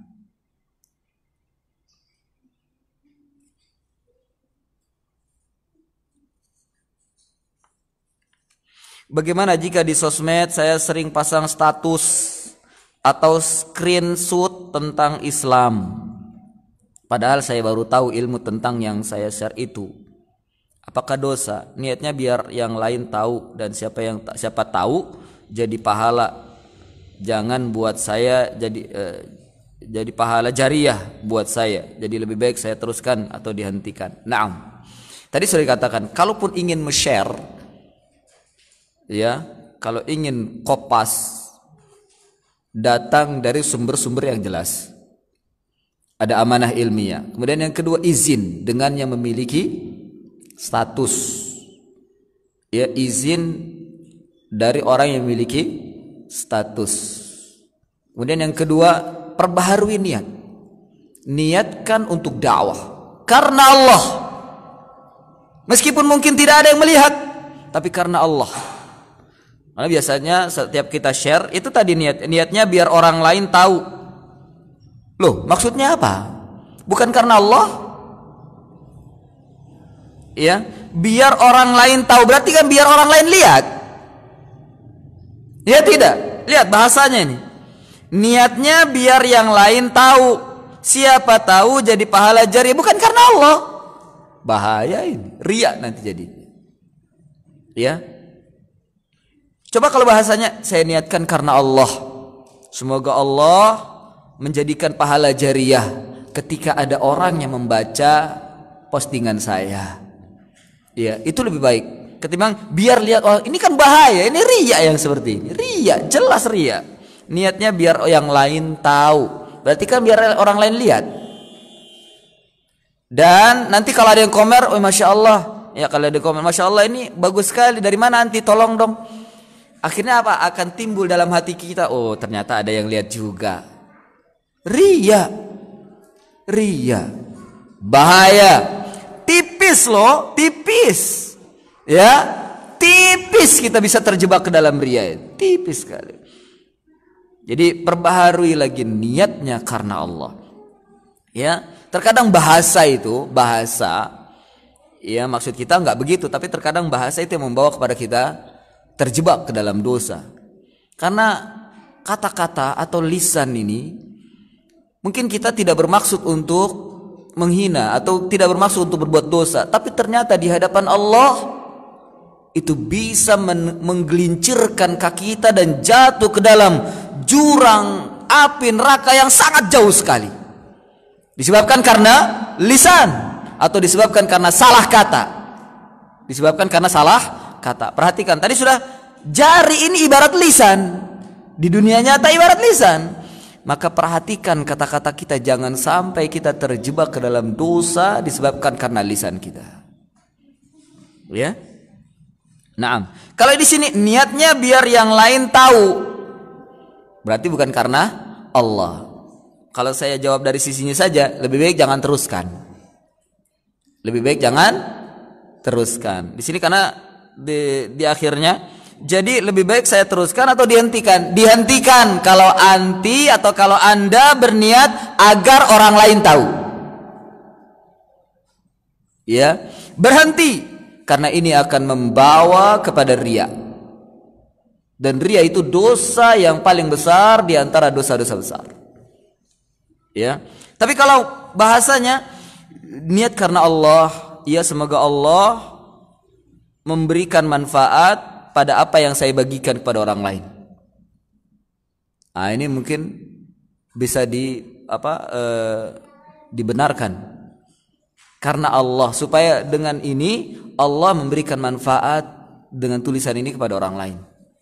Ya, supaya saya mendapatkan ganjaran dari Allah Subhanahu wa taala. Bukan karena untuk orang lain tahu, bukan. Ini kan berarti ingin dilihat oleh orang lain. Jadi bahasanya diperhatikan. Naam. Tapi kalau hanya untuk orang lain tahu, hentikan karena ini akan membawa kepada ria. Naam.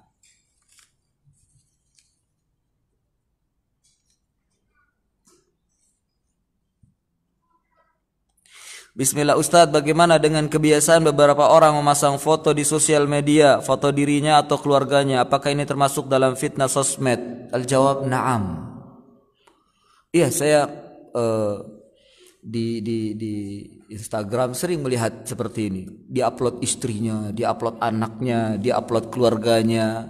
Kadang dia juga foto dengan keluarganya, lagi senang-senang, lagi tamasya lagi nginap di hotel apa fulania. Lagi nginap apa lagi berjalan di pantai berjalan di hutan dan lain sebagainya. Oh ini bahaya. Ya kita tanya apa maksudnya ya apa maksudnya yang kedua yang kedua hati-hati dengan ain hati-hati dengan ain ternyata ain itu tidak hanya terjadi di dunia nyata Ain itu terjadi terkadang akibat pandangan manusia kepada foto. Kepada foto. Dan ainul hak, ain itu hak. Berapa banyak orang yang tidak apa namanya awalnya dia sehat, begitu dia upload fotonya kok jadi sakit. Bisa jadi itu karena ain. Bisa jadi karena ain. Hati-hati kita mengupload keluarga kita. Lagi-lagi mungkin uh, disebabkan karena apalah uh, apa itu istilahnya uh, yang kita pakai barang orang apa namanya? Hah? Uh, pakai barang orang supaya untuk dipromosikan apa namanya? Endorse. Endorse gitu kan ya dia ngupload dirinya ah ini lah ya kan tujuannya itu untuk apa ria pastinya kan untuk dilihat orang oleh orang apa oleh orang lain ya mungkin yang jadi soal Ustadz kalau endorse kita tidak menampakkan wajahnya boleh ya? Mungkin bisa jadi. Hanya tidak menampakkan foto mungkin sebadan saja. Atau kalau endorse kita barangnya nampakkan gelasnya saja. Atau barangnya saja. Orangnya tidak. Nah, ini lebih bagus lebih baik. Ketimbang kita nampakkan orangnya. Ya celakanya sesuai dengan orangnya sih ya. Karena mungkin orangnya ganteng lah atau mungkin cantik. Nah, ini kan membawa kepada ria. Nanti kalau tidak ada yang like apa yang terjadi dalam hati? Wah nggak ada yang like sedikit akhirnya endornya diputus. Dia sedih. Dan sebagainya. Ria luar biasa. Sedikit sekali syaitan itu ia uh, menggoda begitu sangat halus sekali. Sehingga manusia terjebak ke dalam dosa yang paling besar di antara dosa-dosa besar. Nah kalau seandainya ada foto-foto keluarga sebaiknya berhenti. Kecuali kalau ada tujuan-tujuan tertentu seperti mungkin mengabarkan bahwa keluarga sehat. Kalau seandainya tidak ada kepentingan, kebutuhan sudah jangan bahaya. Ya, bahaya karena ini akan membawa kepada uh, apa? kemungkaran.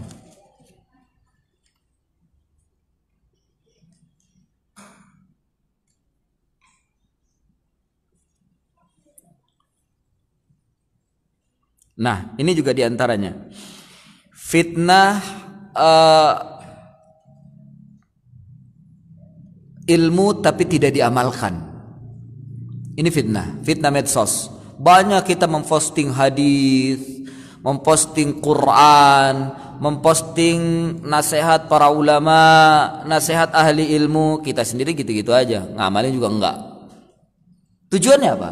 Supaya dikatakan, wih orang ini masya Allah ya postingannya bagus, webnya apa aja sih? Sampai-sampai ditanya, ini webnya dari mana? Akhirnya dia merasa terperhatikan dan ada ria di sana. Ya ada ada ria. Padahal dia sendiri boro-boro ngamalin. Ya, di sini pertanyaan Assalamualaikum Ustadz. Ustadz gimana halnya kita memposting berita atau hadis sementara kita sendiri tidak mengamalkan. Tapi alasannya menyatakan bahwa kita mengajak kebaikan untuk orang lain. Apa hukumnya hal ini? Ini dosanya besar. Terkena ayat Allah Subhanahu wa taala lima taquluna ma la taf'alun kabura maqtan 'inda Allah an taqulu ma la taf'alun Kenapa engkau berkata apa yang tidak kamu kerjakan? Begitu besar kemurkaan Allah. Lima taqulu ma la taf'alun, mengatakan apa yang engkau tidak kerjakan. Itu dosanya besar di sisi Allah. Ini perhatikan. Ya bagaimana kalau saya ya kita posting apa yang kita amalkan. Atau mungkin kata-kata yang mungkin kita bisa memberikan kita tidak bisa memberikan nasihat tapi kita bisa nasihat apa memposting perkataan asatidah yang kita inginkan. Itu diperbolehkan. Ya. Tapi sebagian kita ada yang memposting sholat berjamaah ini wajib sementara kita sholatnya di rumah. Ini gimana? Ya memposting makan tangan kanan itu harus karena tangan kiri adalah tangan syaitan sementara kita di dunia nyata makannya tangan kiri sambil berdiri ini terjadi ada sebagian kita seperti itu Postingannya Masya Allah bijak banget, ilmu banget postingannya. Ketika kita dilihat dunia nyata, kok gini orangnya. Jauh dari apa yang diposting dalam sosmed. Ya, ini dosanya sangat besar di sisi Allah Subhanahu wa taala. Nah,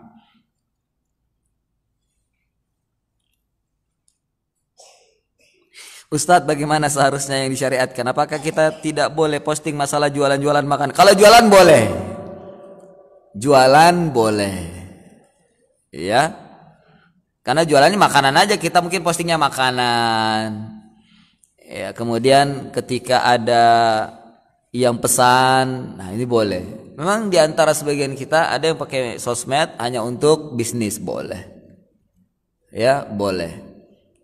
Dan memang demikian sebaiknya kita gunakan untuk mencari nafkah karena bagaikan di dunia nyata untuk mencari nafkah. Itu lebih baik. Hanya saja jangan terjebak ke dalam riba, jangan terjebak ke dalam goror. Karena sebagian kita ada yang menampakkan gambar barang jualan tapi tidak sesuai dengan aslinya. Ini nggak boleh, ini goror, ini dusta. Gambarnya masya Allah bagus luar biasa. Orang tertarik untuk beli sehingga ada yang mungkin dia pesan pribadi atau japri harganya berapa kemudian kasih harga Begitu sampai ketika dipesan kok nggak seperti di gambar. Ah, ini bohong, goror. Ya, lagi-lagi ini dusta. Jadi tidak boleh. Terkadang gambar itu menipu. Ya, terkadang gambar menipu. Makanya saat kita sudah posting, sudah posting, kemudian ada yang ingin beli, tampakkan yang aslinya. Atau mungkin suruh datang, lihat ini mau nggak barangnya seperti ini. Jadi jangan sampai kita menipu karena terkadang jualan di sosmed juga menipu orang. Nah, ini tidak boleh. Haram nafkah dengan cara menipu. Apakah boleh istri cemburu kalau suami mengupload fotonya syukran? Boleh. Boleh, bahkan mungkin seharusnya cemburu. Kenapa? Dia akan dilihat oleh wanita-wanita yang ada di dunia maya nanti gambarnya ya apalagi kalau suaminya ganteng wah bahaya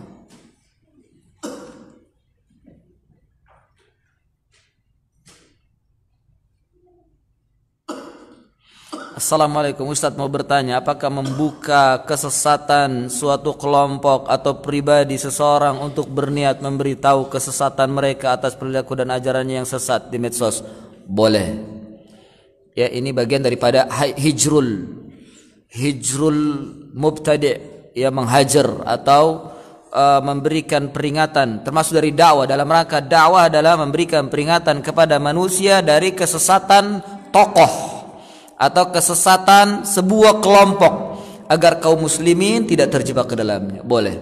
Lagi-lagi hanya saja diperbaiki lagi niat. Niatnya karena Allah. Kemudian informasinya otentik, bukan dikarang atau hanya prasangka-prasangka belaka. Ya, tapi otentik dan ada bukti-bukti tentang kesesatan mereka.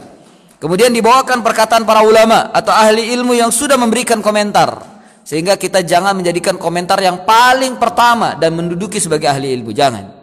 Ya, berikan perkataan ulama yang menyatakan bahwasanya ajaran ini adalah ajaran yang sesat. Minimal ya ulama lokal yang berdasarkan dengan Al-Qur'an dan sunnah sehingga kita tidak berkata dengan kata-kata kita sendiri. Nah, ini sangat bagus sekali di media karena banyak sekali kesesatan atau kelompok-kelompok sesat yang menebarkan ajarannya di media sosial. Munculnya kerajaan gadungan itu di mana? Awalnya di media sosial. Sunda M M Sunda Empire lah, kerajaan apa itu kerajaan semesta bahkan kerajaannya bukan hanya dunia matahari juga tanahnya masya Allah ini kan dari media sosial ya munculnya dari media sosial kumpulan dari orang-orang yang majnun ngumpul bikin kerajaan Nah, ini tidak benar, tidak dibenarkan. Nah, satu lagi ya, dan ini pertanyaan terakhir, bagaimana menghadapi teman yang merendahkan di depan umum? Dosa besar. Ya, bagaimana menghadapi teman yang merendahkan di depan umum? Dosa besar. Karena kehormatan seorang muslim itu terjaga. Ya, kehormatan seorang muslim terjaga. Nabi sendiri yang mengatakan al muslimu akhul muslim. Ya, al muslimu akhul muslim. La yakhdhuluhu wa la yahqiruhu. At-taqwa hahuna at-taqwa hahuna la ya, la ya, apa la yahqiruhu uh, la yadhlimuhu wa la yahqiruhu wa la yakhdhuluhu at-taqwa hahuna at-taqwa hahuna yushiru ila sadrihi thalatha marrat bihasbi muslimin min asyar ay yahqira akhahu muslim atau kama qala Nabi sallallahu alaihi wasallam seorang muslim itu saudara muslim ya tidak merendahkan tidak menghinakan dan tidak menzalimi saudaranya. Kemudian Nabi mengisyaratkan takwa itu di sini takwa itu di sini takwa itu di sini maka cukup jelek bagi seorang muslim itu ketika ia merendahkan sesaudara sama muslim. Artinya cukup buruk akhlak muslim itu ketika ia merendahkan saudaranya sesama muslim. Buruk akhlaknya untuk menunjukkan merendahkan seorang muslim, merendahkan teman di hadapannya di muka umum ini dosa besar. Bagaimana taubatnya? Bertaubat pada Allah dan minta maaf. Untuk mengambil hatinya biasanya diiringi dengan sodakoh. Ya, diiringi dengan sodakoh. Katakan padanya, maafin saya, saya sudah merendahkanmu di hadapan teman-teman. Kasih sodakoh. Ambil hatinya supaya ia memaafkan. Dan tidak akan hilang dosanya sampai dimaafkan oleh saudaranya. Ya, jadi merendahkan teman atau saudara muslim di depan umum dosa besar. Ya, sampai di sini mudah-mudahan ada manfaatnya dari kajian kita. Wa sallallahu ala nabiyyina Muhammadin wa ala alihi wa sahbihi wa barik wasallam. Subhanakallahumma wa bihamdika asyhadu an la ilaha illa anta astaghfiruka wa atubu ilaik wa akhiru da'wana anil hamdulillahi rabbil alamin. Wassalamu alaikum warahmatullahi wabarakatuh. Terima kasih kajian kuliah dua Bapak Ustaz Cikrullah Ajra LC dengan tema kelompok manhaj yang selamat. Sekali lagi besok tema kelompok manhaj yang selamat. Demikian, terima kasih.